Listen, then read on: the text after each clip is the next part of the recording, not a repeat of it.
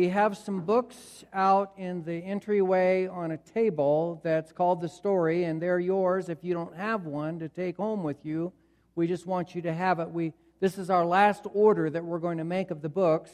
I think we've given away, including kids' books and all the books that we have had for this journey, uh, over 500 books have been given out. Um, and so we are t- it's wonderful to be taking so many through this journey that we have in the, in the Bible. So, uh, yeah, be, be welcome to take one of those with you uh, as you go today if you don't have one. So, we've been on this journey, and it's a journey that in the scriptures we know all the steps that transpired, but we are following a group of people who didn't know what was in front of them they just entered into this journey of faith walking with God. And sometimes they were successful, and sometimes they were unsuccessful. Sometimes they obeyed his voice, sometimes they disobeyed his voice. When they obeyed, there were blessings. When they disobeyed, there were consequences or cursings upon their lives. It's a journey that they entered into. We know, we watch it from the beginning of Genesis all the way, we read all the way through the life of Jesus, all the way through we still have a journey ahead of us in Revelation that has not been spelled out in fine detail for us. We're in that journey. But there's a group of people, a large group of people that we're following. They didn't know where this journey was going to lead them to.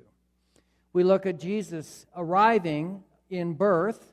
It was a, an event that was in a very obscure place. We celebrate Jesus' birth at Christmas time. We talk about angels and shepherds and a bright star, but in reality, it was a very obscure kind of birth. It wasn't a lot of fanfare. It was in a little tiny village called Bethlehem. And then Jesus, after Joseph and Mary and Jesus went to Egypt to escape, to, to save their lives, they were brought back to the hometown where they were living, where Jesus would grow up in an area, rural area up in, in Galilee in a town called Nazareth, and we really don't know anything about Jesus from his birth until we learn at about 12 years old. They make a trip as a family to Jerusalem for a festival, and Jesus is not with the family as they're going back.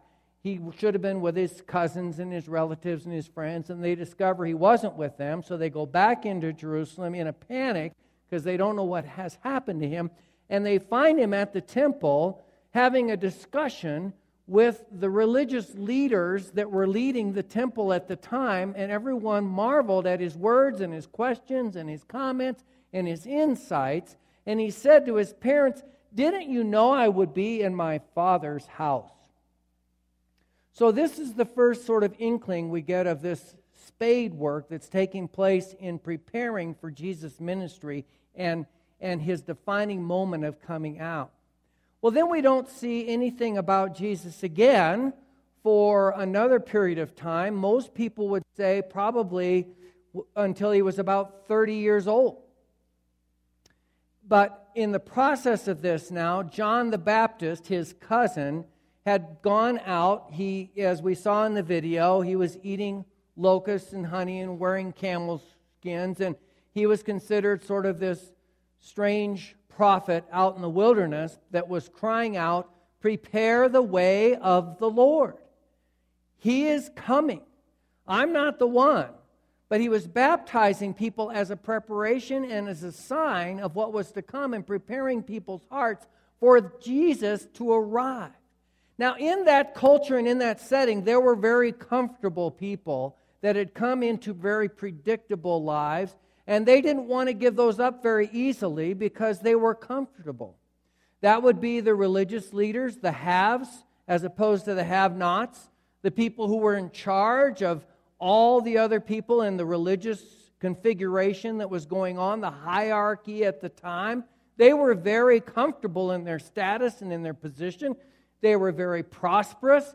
They were very predictable in their lives. But at the same time, there was a group of people who were living at that same time who were disenfranchised, who were poor, who were, uh, had no power in that society. They were, they were cast, they were outcasts. That was another group of people. And this is what you usually find in a situation like that. And so Jesus is going to come and he's going to turn all of that, he's going to stir all of that up. He's going to stir it up for those that have and those that don't have. And there's going to be a big change coming. And so, Jesus arrives at the Jordan River where John is baptizing. And John said, Behold the Lamb of God who takes away the sin of the world. I should be baptized by you. And Jesus said, No, let us do this. It is fitting. So, as an example to all, Jesus was, went ahead and was baptized by John as an example to set an identifying purpose for his status as both God and man. And at this defining moment in the life of Jesus at his baptism, it is said that a, a dove from heaven came down in representation of the Holy Spirit, and a voice spoke from heaven This is my beloved Son, in whom I am well pleased. This was the launching point of the ministry of Jesus Christ. But there was yet another battle to be faced. Satan went right, or Jesus went right from that experience to a wilderness setting where for 40 days and 40 nights he fasted. And after that period of time, Satan appeared to Jesus to tempt him in three primary areas of his life. Now, that takes us way back to another time in the book of Genesis where we see Adam and Eve being tempted by Satan in the Garden of Eden. And in that case, Satan, which means diabolos, which means divider, which means tempter, which means all these things, but a divider, he was seeking to divide Adam and Eve from God. And he was successful in that. They were tempted, they fell into temptation, they ate the apple, they ran and hid. God went looking for them as though he didn't know where they were. He knew where they were. He wanted them to confess, Where are you? Why are you hiding? We were ashamed, they said. So now we're in another setting where there's another battle to be waged and there's another victory to be won, and Jesus wins that battle. He wins that victory. He said, It is written, You shall not live by bread alone. When Satan came to him and said, Eat, eat those warm buns after you've fasted for 40. He didn't, he didn't fall into the trap of temptation in his life. He won that victory for not only himself, but for all of us. Because if he was going to be the Savior of the world, he needed to be able to conquer over sin and death. And in this case, he was the conqueror over those things.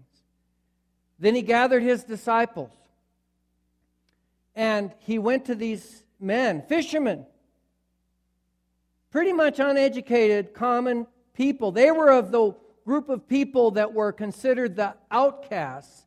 They weren't the people that were considered the, the religious authorities and those who had at the time. And he called them and he said, Come and follow me. And the scripture says that they left everything that they had. They dropped their nets. They left what they were doing at right then.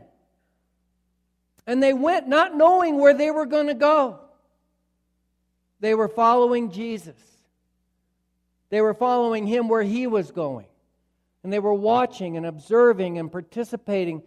They were there. He was teaching, he was training, he was mentoring, he was modeling, he was performing miracles. One of the first places they, they go was a wedding. Can you imagine their experience going to this wedding and Jesus is there? They run out of wine. And his mother, Mary, comes to him and says, They're out of wine.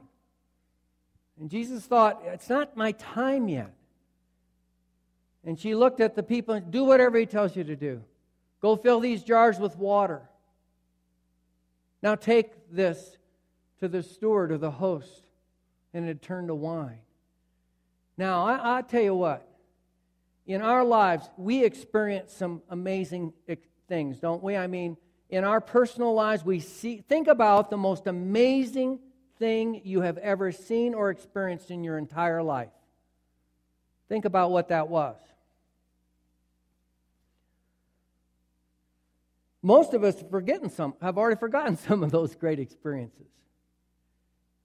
But now we're seeing something that is unforgettable. It's like there's, a, there's something new going on here. We are, all of a sudden, we've moved from this place to a whole new place, and we don't know what's going to happen. It's all of a sudden the ground underneath our feet has become, everything is left. I don't know where this is going to go, but my goodness, he just turned water into wine. And that was just the beginning. That was only the beginning. The blind would receive their sight, the lame would walk, lepers would be cleansed, the dead would be called out to life.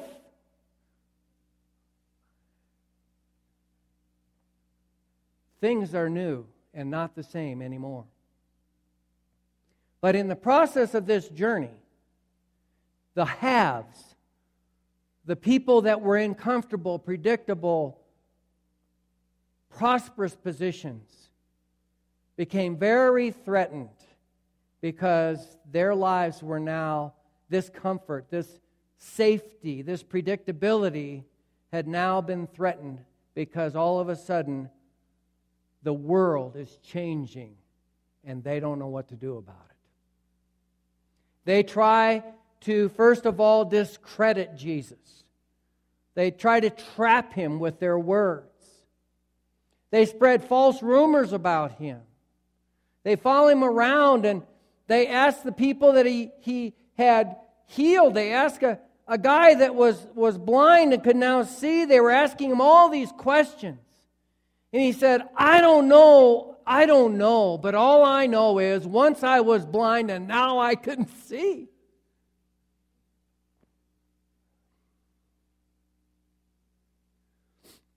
Amazing this Jesus of Nazareth, this Jesus the Christ, who came and began and launched all of this ministry and made all of these changes, and all of a sudden, nobody was even aware. They, they stopped asking some of those questions that we asked, those little pathetic, pitiful little questions about, well, where are we going to eat today?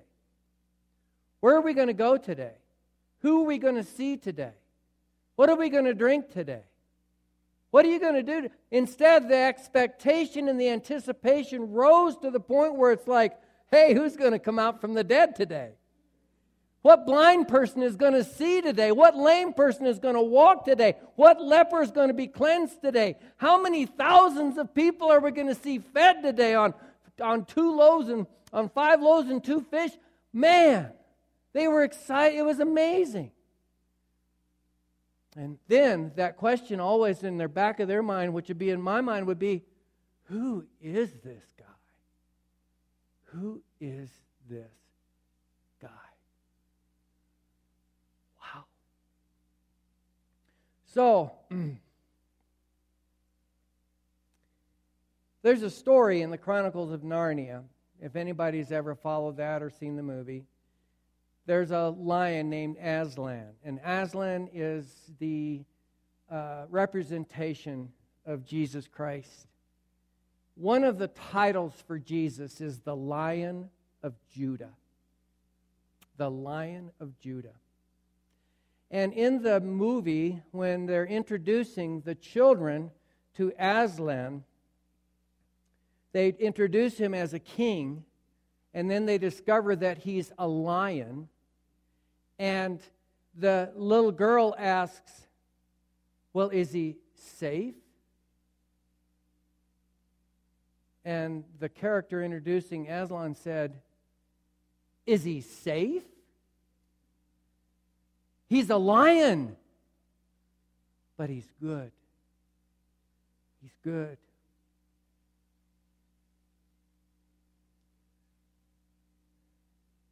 We think sometimes of Jesus as being this meek and mild, gentle Jesus. Jesus was the friend of sinners, no doubt. He was the one who came to offer hope to a lost and needy world, a group of people who were outcasts and disenfranchised and sinners, terrible sinners.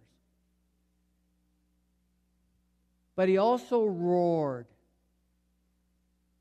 He was also the one who went in and cleared out the temple of the money changers.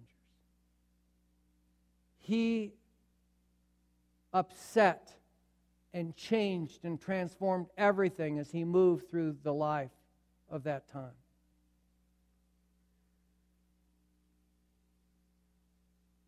Let's look at us.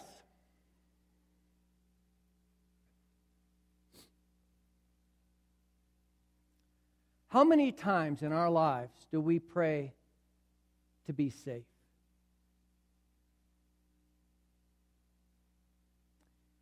It's not a bad prayer, but I'm wondering about that now, and you should too. How much in our lives do we seek predictability and comfort for ourselves?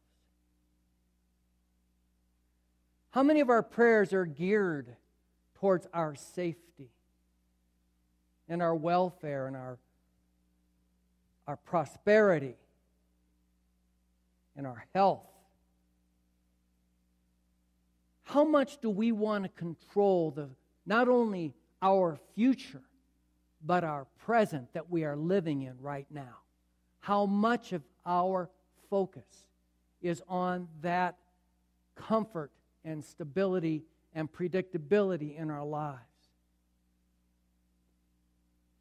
And how unsettled we become when some of that gets shaken up by unpredictable things that happen to us and we are off guard.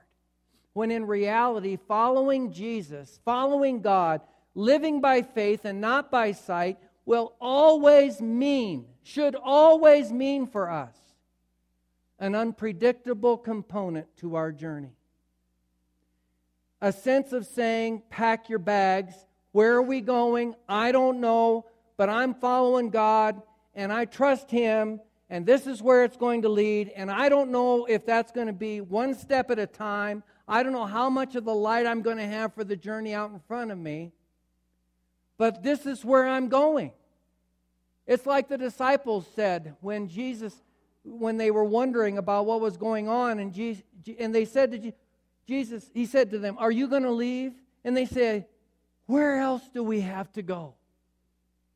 Because things were getting really tough for them. But their response was, Where else do we have to go but with you? So, this message is about us in following Christ and trying not to grip on to predictability and comfort because you could see that those who lived the comfort levels of life when Jesus was alive were not able to embrace him and follow him. In spite of what was right in front of them in terms of all the miracles that were taking place, they were so hard hearted and so lacking in faith and so gripping to their comfort and predictability of their lives and still praying for safety when in reality they should have allowed all of that to go away and just follow wherever that would lead and whoever that might mean that they would touch and be embraced by. That, that's what it means. That's what Jesus was showing them. But that's not the greatest thing that Jesus had to demonstrate to the people.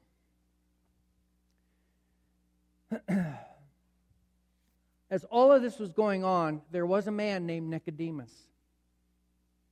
And Nicodemus was one of those people who was from the comfort side of things, living in a high position within the religious configuration and the religious authorities of the day. But Nicodemus was wise enough and shaken enough and curious enough that he at least wanted to go and find out for himself who Jesus was. And he wouldn't do it during the light of day because he didn't want anybody of his group to see him go there and actually go have a visit with Jesus. And he came as a sincere seeker to him. And we have that recorded in John chapter 3. We're going to read through this. Read the scripture as it comes out on the. We're going to read all the way through here this section about Jesus and Nicodemus. He came to Jesus at night and said, Rabbi, we know you are a teacher who has come from God. For no one could perform the miraculous signs you are doing if God were not with him. In reply, Jesus declared, I tell you the truth, no one can see the kingdom of God unless he is born again. How can a man be born when he is old? Nicodemus asked. Surely he cannot enter a second time into his mother's womb to be born. Jesus answered, I tell you the truth. No one can enter the kingdom of God unless he is born of water and the Spirit. Flesh gives birth to flesh, but the Spirit gives birth to spirit. You should not be surprised at my saying, You must be born again. The wind blows wherever it pleases. You're, you hear its sound, but you cannot tell where it comes from or where it is going. So it is with everyone born of the Spirit. How can this be? Nicodemus asked. You are Israel's teacher, said Jesus, and do you not understand these things? I tell you the truth, we speak of what we know, and we testify to what we have seen. But still, you people do not accept our testimony. I have spoken to you of earthly things, and you do not believe. How then will you believe if I speak of heavenly things? No one has ever gone into heaven except the one who came from heaven, the Son of Man. Just as Moses lifted up the snake in the desert, so the Son of Man must be lifted up, that everyone who believes in him may have eternal life. For God so loved the world that he gave his only one and only Son, that whoever believes in him shall not perish but have eternal life. Jesus came so that we might have life and have it to the full. All these miracles, all these words, all this that he did was pointed towards this. And not just for Nicodemus, but for all of us, for you and for me. And that's the hope that we follow. But he didn't promise safety, comfort, predictability, prosperity. He didn't promise that following him would, would result in, in, in something that would be predictable. He said, actually, it's probably going to cost you. It may cost you your life. Um, actually, it, it, you're probably going to be persecuted for the faith that you have in me if you follow me. These things will happen to you. In fact, I can probably, I can promise you that they will. So he did tell us what to expect in the journey, but not in detail as Christians, as churches, as, as we walk and follow, we're looking for the solid place. And there are solid places in God's promises for us. But I don't want us to look for the comfortable place. Because if it means truly following Jesus, truly, truly, truly following Him, we must hold everything loosely. We must walk by faith and not by sight. We must relinquish our fears and be courageous and not try to strive for safety and security. You ask me, well, what's wrong with that? There's a lot that's wrong with that because it shrivels us up, it shortens our gaze, it closes our thinking. It doesn't open up a whole world of opportunity and possibilities with God. People have asked me, well, what are you going to do next? I mean, if you're not going to be here, what's, what are you going to do? I don't know yet. But it's exciting. And, and, and for the church, it's sad, but it's an opportunity. The same thing. We all have our bags packed, ready to follow wherever it is that God's taking all of us next. Individually, corporately, whatever that might be. But I feel like those disciples. Where else do I have to go? Except with you, I've followed you for more than 40 years. I'm not going to change that now. This church has followed Jesus for nearly 100 years. We're not going to change that now, wherever that road leads. Let's pray.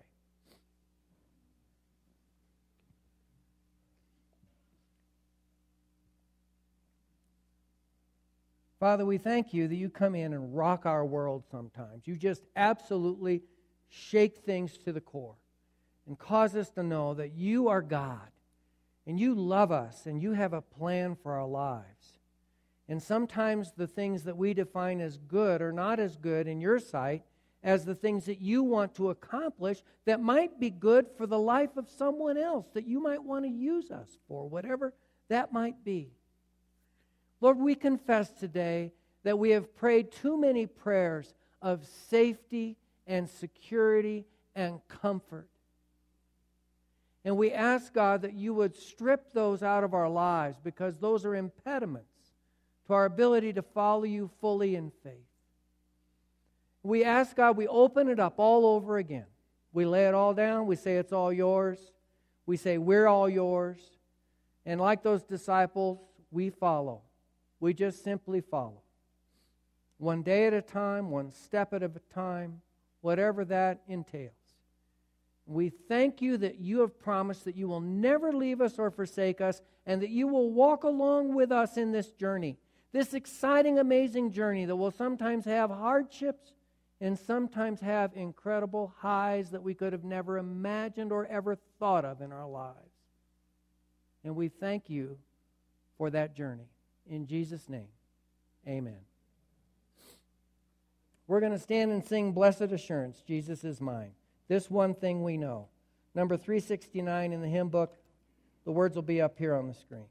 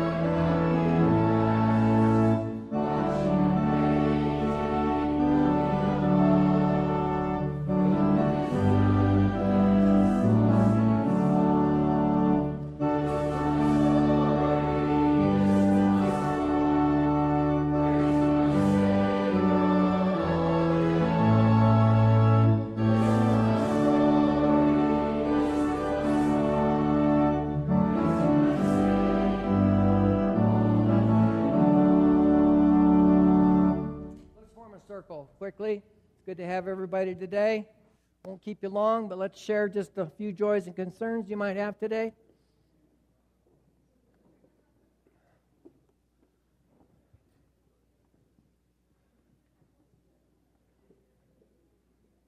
Bring it in, as Val always says. Bring it in. Bring it in. All right, who has something to share today? Yeah, I know. We got a, we got a new guy. Chris, we're proud of you, man. Not just for the beer, but you just got a svelte body these days, too. You just look great. You do. That's awesome. Somebody else. Yeah, Judy.